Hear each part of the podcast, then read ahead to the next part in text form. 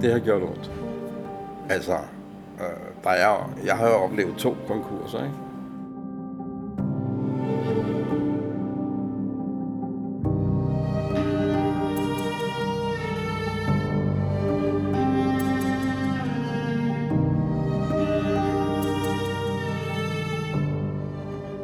tvangsnedrykninger, konkurser, tårer og bristede drømme. Sådan kan det være at følge et fodboldhold i tykt og tyndt. I denne udgave af Lorteklub kigger vi på de to gange, hvor det gik helt galt for boldklubben frem. De blev nemlig tvangsnedrykket to gange inden for 17 år, på grund af rød i finanserne. Det er jo traumatisk at opleve ens klub rykke ned. Øhm, det, det, det er pinligt.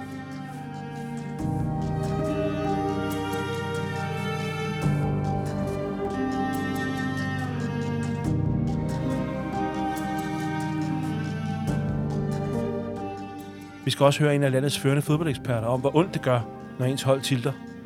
Han er nemlig selv så uheldig, at han har en kærlighed, han ikke kan slippe på. Endda til fire hold, og to af dem har rutsjet ud af de bedste rækker flere gange. Og det går ondt helt ind i sjælen. Velkommen til Lorteklub.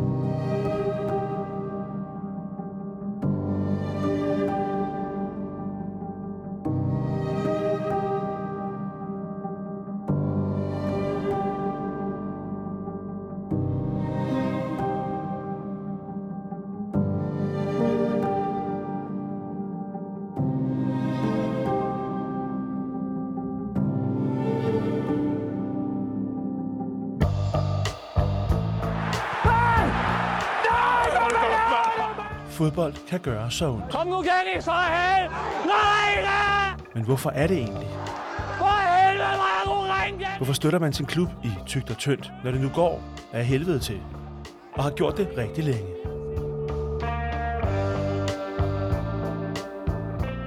Lorteklub leder efter det svar. Det er en måske ulykkelig kærlighedshistorie om sammenhold, og om ikke altid at vælge den smukkeste eller smarteste kærlighed. Hvad sker der der igen? Hvor kraften er det kort, mand? Psykopat, mand! Vi leder efter svaret hos Boldklubben Frems fans, spillere og medlemmer. En gang var de på toppen. Om de nogensinde kommer derop igen, er tvivlsomt. Men hvad er der så? Du lytter til Lorteklub.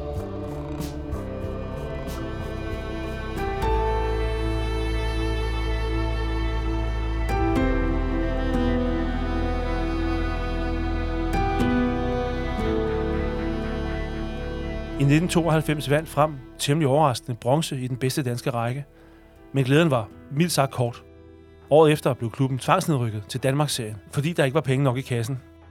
Og kun 17 år efter gik det galt igen. Der blev man smidt helt ned i Københavnsserien. I dagens udgave af Lorteklub kigger vi på den smertefulde kærlighed, det kan være at være en del af en klub, der i den grad oplever modstand, og må tage turen ned fra øverste hylde.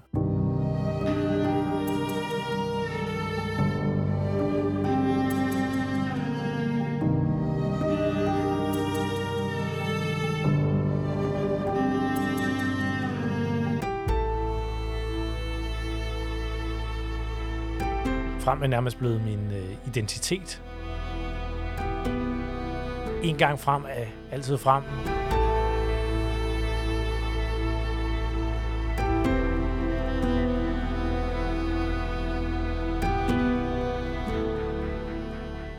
Mikkel Andersen var som spiller i frem med til at ryge ned i Københavnsserien. Men han blev i klubben, trods tvangsnedrykningen.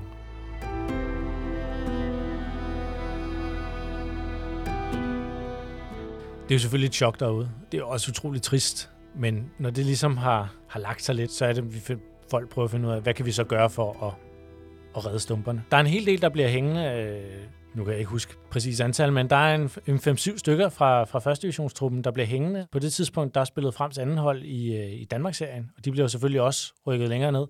Og så er der en masse spillere fra det tidligere anden hold, som så går ind og fylder de huller også. Så kommer der også nogle spillere udefra, som, som prøver lykken. Så på en eller anden måde, så starter man lidt forfra og skal bygge noget nyt op, men man har alligevel nogle bærende kræfter og nogle kulturbærere, som er med til at kunne definere klubben og definere, hvad er frem, og hvad, hvordan gør vi tingene herude, øh, sådan så det ikke bliver helt fra scratch, men sådan så vi kan tage nogle af, af frems værdier med videre. Tænkte du ikke, at måske jeg skulle se, om jeg kunne tjene en masse penge ved at, at rykke til noget andet? Jeg havde været skadet et helt år, mit hovedfokus var til at starte med, at nu skulle jeg bare tilbage og, og, og spille nogle kampe og, og komme i form og få noget spilletid. Og ikke så meget det med pengene. Det, det har sgu aldrig været pengene, der har drevet værket for mig. Så der var hovedfokus lidt at, at komme tilbage og få noget spilletid. Så går det super godt. Vi, vi vinder rækken det første år i KS, og, og så er det bare med til at ja, give mig mod på mere, og, det, og frem vokser på mig der. Det er sjovt, vi vinder. Der kommer flere og flere mennesker. Man lærer klubben bedre og bedre at kende. Man bliver kendt ansigt derude efterhånden. Så derfor, nej, det har ikke været, det har ikke været pengene, der har drevet for mig på noget tidspunkt. Det, det har været øh, alle de andre ting omkring.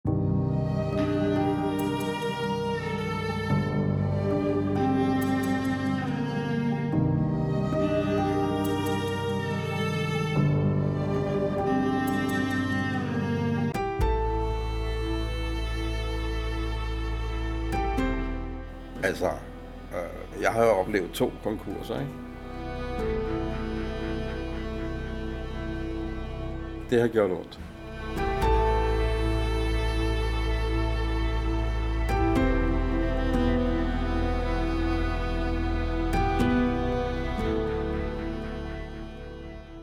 Flemming Flever Jensen har været fan af Frem i omkring 60 år. Han har prøvet opture, men i den grad også nedture.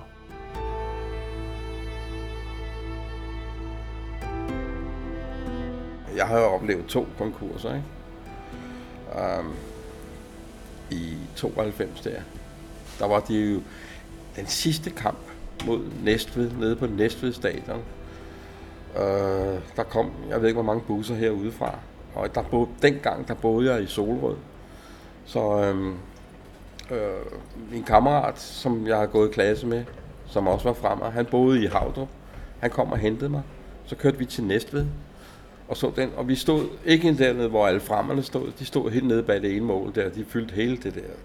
Der var, jeg ved ikke hvor mange, det var helt vildt. Og vi stod nede i den anden ende, op på, på langsiden. Vi stod sammen med nogle Næstved, og det gik, de var sgu flinke nok, det var slet ikke det. Og frem førte 2-0 til der manglede 10 minutter. De skulle vinde.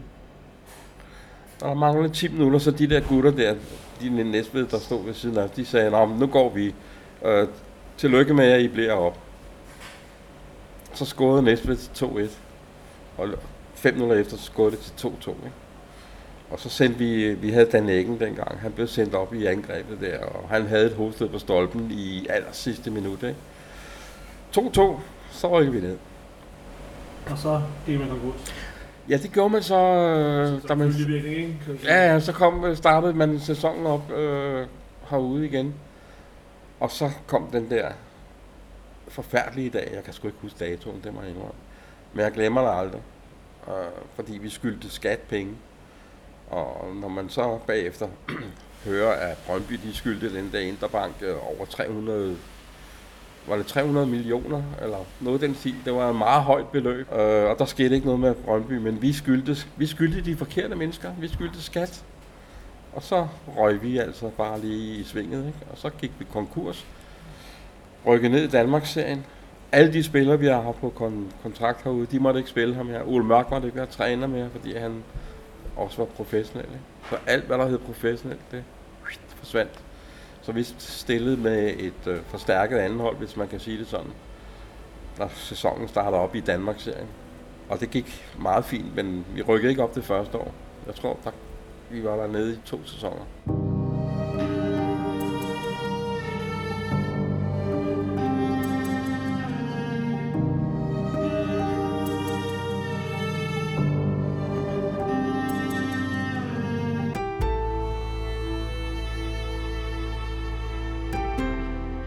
Og vi var jo sikre på, at vi ville komme hurtigt op igen, og det gjorde vi også.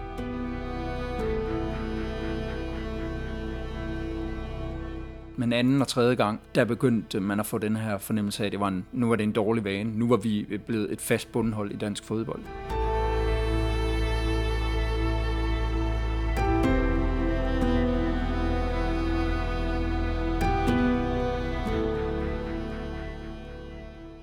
Thomas Gravgaard er kæmpe fodboldnørd. Han er journalist og har arbejdet med fodbold stort set hele sit journalistiske liv.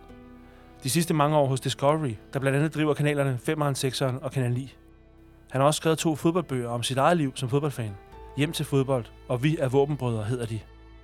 Som fan af fire forskellige fodboldklubber har han prøvet masser af nedture og taget imod et hav af følelsesmæssige lusinger. Specielt når det kommer til AGF og engelske Newcastle. Fanatismen og, og, øh, og lokalpatriotismen, som manifesterer sig i stemningen omkring deres kampe, eller i hvert fald gjorde det indtil de også mistede modet, har naret mange til at tro herhjemme, at Newcastle er en stor klub. Det er den ikke. Den er større end Sunderland, men der skal heller ikke så meget til. AGF er noget andet. Øh, AGF øh, har store historiske meritter af en helt anden øh, kaliber end Newcastle, og også i nyere tid end Newcastle, på trods af, af den, den svære moderne historie. Så der kan jeg bedre forstå det, at, at man snakker om en, en sovende gigant. Men hvordan er det så øh, um, at have de her specifikt to elskede klubber, hvor man har set dem ryge, ryge ned? Det, det var sgu smertefuldt. De afløste også sådan lidt hinanden der i 0, 9 og 10, hvor, hvor øh, Newcastle rykker ned i 0, 9. Og så da de kommer op igen, så rykker AGF sgu gå hjælpe med for anden gang ud af, af Superligaen. Og ja, jeg kunne søge trøst i, at det ene kom op, og så det, mens det andet røg ned. Men, men uanset hvad, er det jo traumatisk at opleve ens klub rykke ned. Øhm, det, det, det er pinligt, og det er... Øhm, altså, der er klubber, der rykker ud, hvor alle klapper af dem, fordi det, det, det var, de gjorde det sgu godt, og alle havde regnet med, at de ville rykke ud.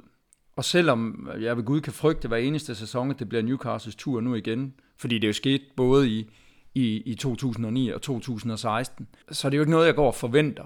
Og det er der ingen, der forventer af dem. Og det vil være ubærligt og pinligt i, at, at skulle igennem det igen. Specielt, nej, jeg skulle lige til at sige, specielt begge to var forfærdelige. 2009 var forfærdelig, fordi at der var vi få år inde i vores nye ejerregime. Og han var sku, øh, virkelig skulle cool nok i starten, Mark Astley kom med mange penge, indtil olie, oliepengene begyndte at, at flyde ind fra øh, de arabiske lande, så, så var han lige pludselig ikke særlig øh, potent rent økonomisk. Men, men det var som om, at, at vi var på vej ind i noget godt der, og så faldt det hele bare fra hinanden, og vi forstod, at vi havde en ejer, der ikke kunne leve op til det, han havde lovet os, og som nu til med fik os ned, trukket os ned i den næstbedste række på grund af manglende investeringer. Så den gjorde ondt. Øh, vi blev mindet om, at måske vi ikke på vej ind i noget, noget bedre, vi er faktisk måske på vej til noget værre. Og 16 var så helt forfærdeligt, fordi at der ikke blev reageret i tide, og fordi det var Sunderland, der sendte Newcastle ned. Og se den glæde, der bredte sig hos dem, samtidig med, at vi havde reageret så sent og selv var skyld i det, og vi fik Rafael Benitez, en meget, meget dygtig manager ind, for sent i sæsonen, til han kunne nå at gøre noget. Sunderland og Newcastle har jo øh, et, et, et ekstra anstrengt rivaliseringsforhold, fordi det er to byer, øh, hvor fodbold er meget, meget vigtigt. I det hele taget fodbold i det nordøstlige England er noget andet end fodbold i det nordvestlige England, eller i London for den sags skyld. Mange af de allerstørste navne i engelsk fodbold kommer derop fra. Det inkluderer til dels også Middlesbrough, men specielt det her Tyne-Wear-område, øh, med rigtig mange mennesker, der bor på forholdsvis lidt plads, og hvor der er langt til noget som helst andet, der ligner en stor by. Det er blevet sådan en, en øh, det er jo blevet sådan en, en, en øh, afleplads for en, en nærmest disproportionel fodboldfanatisme. Så det er den første ting. Fodbold betyder meget derop. For det andet, de ligger utroligt tæt på hinanden, de byer her. Altså, i, i, hvis, hvis der har været fusionsløsne mennesker, eller dem, vi har haft på Heden og andre steder i Danmark herhjemme, så øh, kunne det jo godt være, at man har haft en, en kæmpe klub, der hed Newcastle Sunderland. De ligger øh, 10 minutters metrokørsel fra hinanden, eller togkørsel fra hinanden. Og så er der jo det her med, at de begge historisk set har været øh, industribyer, Sunderland, skibsværfter øh, og, og kul, og Newcastle i høj grad kul. Øh, og og øh, det har været udpinte byer, hvor Newcastle så har fået en masse investeringspenge, og ligesom fra regeringens side er blevet udråbt til regionens hovedby. Og det har gjort forholdet endnu mere anstrengt, fordi at øh, nu de seneste årtier har Newcastle jo så kunne give Sunderland gas med, at det stadig bare ligner Albanien, som de synger. Og at øh, Sunderland-tilhængerne bare for at komme ud af England er nødt til at køre hele vejen gennem Newcastle over til Newcastles flotte lufthavn og flyve til Spanien. Det bliver der også sunget om. Så der, nu er der sådan noget one-upmanship, hvor, hvor Newcastle er, er en by, der er ved at kravle op af, men Sunderland øh, er, er strandet i League One, også som by. Det var den der følelse af unødvendighed. Den følte jeg også ved øh, AGF, anden og tredje gang de røg ned. Første gang AGF røg ned, var på en måde lidt en lettelse. Fordi at der havde været tilløb til det gennem 6-7 år. og, og vi var jo sikre på, at vi ville komme hurtigt op igen, og det gjorde vi også. Men, men anden og tredje gang, der begyndte man at få den her fornemmelse af, at det var en, nu var det en dårlig vane. Nu var vi blevet et fast bundhold i dansk fodbold. Og det er også i lyset af det, man skal se den enorme lettelse, AGF-tilhængere føler efter de sidste to sæsoner specielt.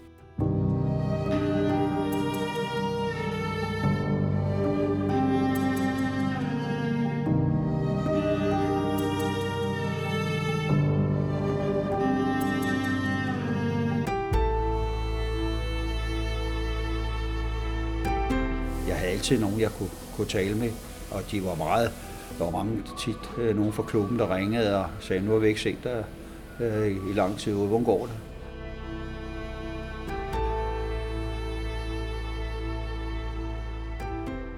Og da, da hun døde, der var det jo, ja, de var næsten lige så kede, som jeg var.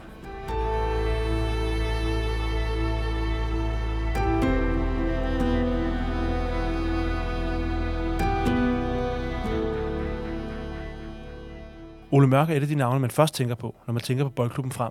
Først spillede han hele sin aktive karriere i klubben, siden blev han træner.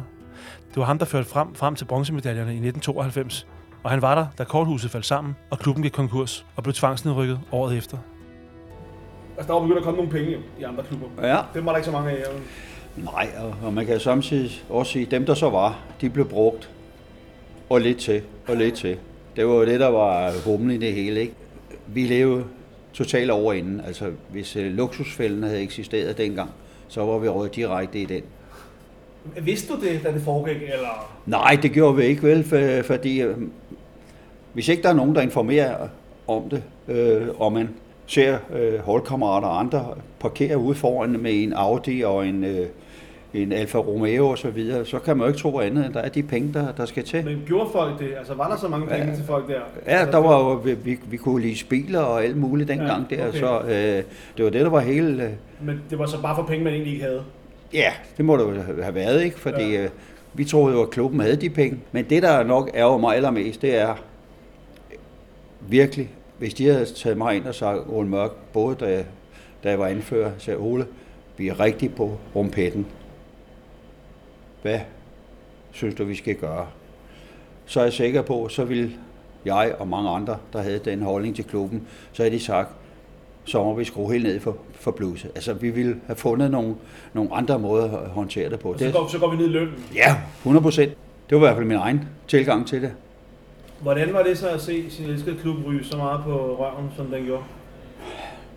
Ja, det er jo, det er jo ubeskriveligt, ikke? Fordi jeg tror med, med, med det, som så mange andre ting, der går noget tid inden øh, man sådan chokket har fået taget sig, og man egentlig bliver helt klar over, hvad der nu skal ske. Ikke? Og det var, sådan var det også her. Nu var der det ved det for mig, der i, i 92, hvor vi får bronze, hvor så klubben går konkurs året efter, i slutningen af 93. Der går to minutter, så bliver jeg ringet op øh, for at have følge. Så for mig Udover at det var helt forfærdeligt, øh, at der skete det med klubben, så var jeg allerede videre. Det er ligesom andre mennesker, der bliver fyret. Du kan godt have været glad for din arbejdsplads og være ked af, at du blev fyret. Men hvis der står en, en ny arbejdsgiver samme dag og siger, der vil vi gerne have, så når du ikke at rigtig at reflektere over det, fordi du har også skabt dig en, nogle levevilkår og en økonomi, som, som din familie også skal, skal have gavn af. Ikke? Det var forfærdeligt. Det var helt forfærdeligt. Min kone hun var ansat i en bank, og jeg kan huske øh, på et tidspunkt, hvor hun skulle ind, hun, jeg, havde, jeg havde fået en, en check uh, udbetalt, og den tager hun så med ind i banken, og så viser sig, at der ikke er nogen dækning for den. Og, og min kone, der er ansat i en bank, hun står og afleverer sådan en. Ah, men hun var jo hun var dybt rystet, ikke? Fra at det er en, kan man sige, en personlig ting, så pludselig bliver det, jo, bliver det jo bredt ud til højre og venstre, og alle mulige kolleger og alle mulige andre finder ud af, Nå, de har ikke engang penge derude til at betale Oles løn. Og det, var, det, havde hun, det havde hun det ikke godt med. Så går man helt ned der. Øh, hvordan, altså, gjorde det kærligheden til klubben anderledes? Der skal man også se på det. Nogle af de mennesker, der var ikke i klubben, og som havde ansvaret dengang, det var ikke indfødte fremad. Det var nogen, der kom til udefra. Og jeg skal ikke sidde her og komme med motiver og årsager til, hvorfor de nu valgte at gå herind. Men jeg kan jo bare konstatere, at det var ikke øh, mennesker, som havde den samme agenda for tingene, som, som os, der var her. Det bliver man jo gal over. Det er jo, det er jo lidt det samme, som man kan sige, man ser i dag over i, mange af de store klubber i udlandet. Ikke? Øh, hvad der sker, hvis ikke succesen er der, så forsvinder de hurtigere, man kan, kan tælle til to. Og så kommer man tilbage, man kommer op igen, og så går Ja. man til galt igen i 2010. Ja. Hvordan, var, hvordan, hvordan så du den nedtur i forhold til den første?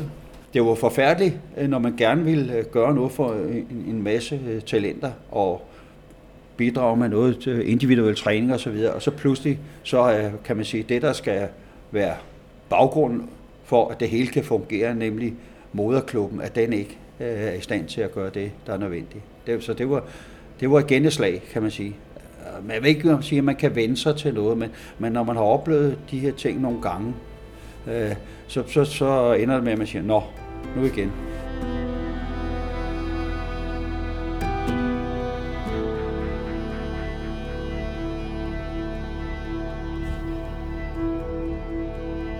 For Ole Mørk kom der ovenikøbet en voldsom privat tragedie oven i de to konkurser. Men faktisk hjalp det at være en del af frem ham igennem den forfærdelige oplevelse. Ligesom øh, på hver sin måde, min datter har betydet meget for min Ja. kone og jeg, fordi hun var adopteret, og vi havde haft de besværlige, vi havde nu havde haft med at, at kunne, få, kunne få børn. Været igennem alle de her, som man også kan læse om nu i, i 2021, med facilitetsprogrammer osv. Det var vi jo allerede, ja det har jo været her i, i 90. Og da det så ikke lykkes af forskellige årsager, øh, jamen selvom det et par gange så ud til, at der var det, der skulle være, at der kunne komme et lille barn, endte så ikke med ikke at blive noget, og så var vi helt overbevist om, at vi, vi ville have et barn, på hvilken måde det nu kunne lade sig gøre. Og der var adoption jo en nærliggende mulighed. Ikke? Så var der lige det ved det, at øh, øh man må ikke, man kan ikke acceptere eller ikke adoptere et, et barn, der er mere end 40 år yngre end en. Det vil sige, hvis du er 45, så kan du adoptere en, der er 5 år. Hvis du er 40 år og yngre, så kan du få en, der er 0. Man kan sige, fodbolden og boldkommen frem har jo betydet så meget øh, i, i mit, liv, mit liv og senere, da min kone kom til, og vi ja, blev ægtepar, har også betydet meget for hende, ikke? fordi øh, det var en del af, af, af min daglige gørne og laden. Det var jo næsten øh, udelukkende fodbold, fra jeg lærte hende at kende. Ikke? Der er jo ingen tvivl om, hvis, hvis man, man har det ypperste ønske at få et barn, og kan man sige, de gængse metoder ikke lykkes, så man så får den her mulighed, og den så heller ikke. Altså den der afmagt med at så sige, det var så det, og nu er der ikke andre muligheder. Den, den er jo frygtelig, den følelse. Det er den. Men allerførst, øh, så vil jeg sige, det har jo været med til at skabe mig, øh, skabe den person, jeg, jeg nu gange er, er inde med at blive. Øh, opvæksten i en fodboldklub og med, med, med de værdier og holdninger og normer, som, som Boldklub frem øh, altid har stået for, øh, ud fra mit perspektiv. Og det var også det, der gjorde, at øh, vi synes, når nu ikke vi selv kunne få børn, så ville vi gerne gøre noget for, for nogle af de børn, der ikke havde mulighed for at få nogle forældre. Så derfor adopterede vi en datter.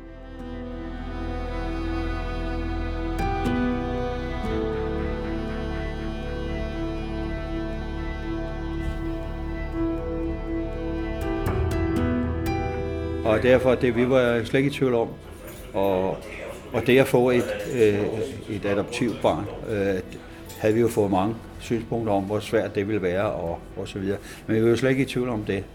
Og jeg tror, at øh, den, den, øh, den baggrund herfra, altså helt ens øh, opfattelse af, hvad tilværelsen er, og hvad der betyder noget for en, at det er de, virkelig de der grundlæggende ting med sympati og øh, ja, man kunne næsten bruge ordet næste kærlighed og, og så videre. De der ting, de har været så indgroet øh, i, hele min opvækst, øh, og, og derfor har frem også, øh, når jeg tænker på, hvordan øh, jeg er blevet behandlet, og hvilke muligheder jeg har haft herude, har også gjort, at jeg, øh, øh, at jeg slet ikke var i tvivl om, at øh, nu, nu skulle vi gøre noget for, for en, en person, der ikke havde sine forældre, nemlig et adoptivt barn. Så det er, derfor har det betydet meget. Og jeg vil også sige, at min datter hun blev ret tidligt øh, syg, og var det gennem flere år. Jamen, jeg havde altid nogen, jeg kunne, kunne tale med, og de var meget, der var mange tit øh, nogen fra klubben, der ringede og sagde, nu har vi ikke set dig øh, i lang tid, hvordan går det? Og, og da, da hun døde, der var det jo, ja, de var næsten lige så kede, som jeg var. Øh, så det betød meget. Øh, Der mærker du noget støtte herude. Ja, og man kan sige, at Der er jo den direkte støtte ved, ved samtaler, nogen der siger, hvad, hvad, hvad kan jeg gøre for dig? Øh, og så er der den indirekte, hvor du ved, der er et sted og nogle mennesker, du altid kan, kan få fat i. Pæt ham der, Per. Okay. Så, Altså Per Vind er lige Ja. ud. Ja. så. Så på den måde har frem har været sådan et kæmpe øh, sikkerhedsnet, hvis Ja, det, det, kan, det- det har været en, en, en, en, en klippe øh, for mig. Øh, ikke kun fodboldmæssigt, men, men også i hele mit liv. Og det, jeg har altid også, når jeg har været i, i andre klubber, jeg har altid øh, sammenlignet med frem. Og jeg skal bare hilse at se, det er faldet ud til Frems fordel hver gang. Hver evig eneste gang. Og det var ligegyldigt, om det var økonomi, om det var øh, sponsorer, om det var supporter og alt.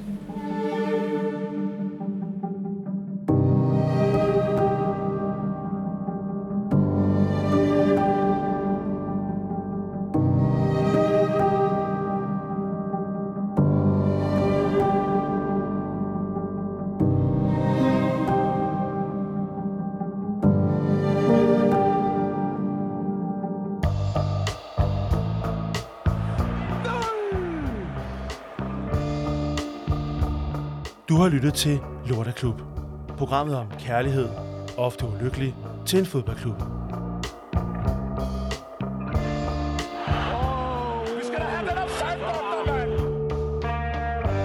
Programmet er tilrettelagt af mig, Tom Carstensen. Redaktør er Lasse Charlie Pedersen. Husk at abonnere, anbefale, rate og dele. Det gør en forskel. Tak.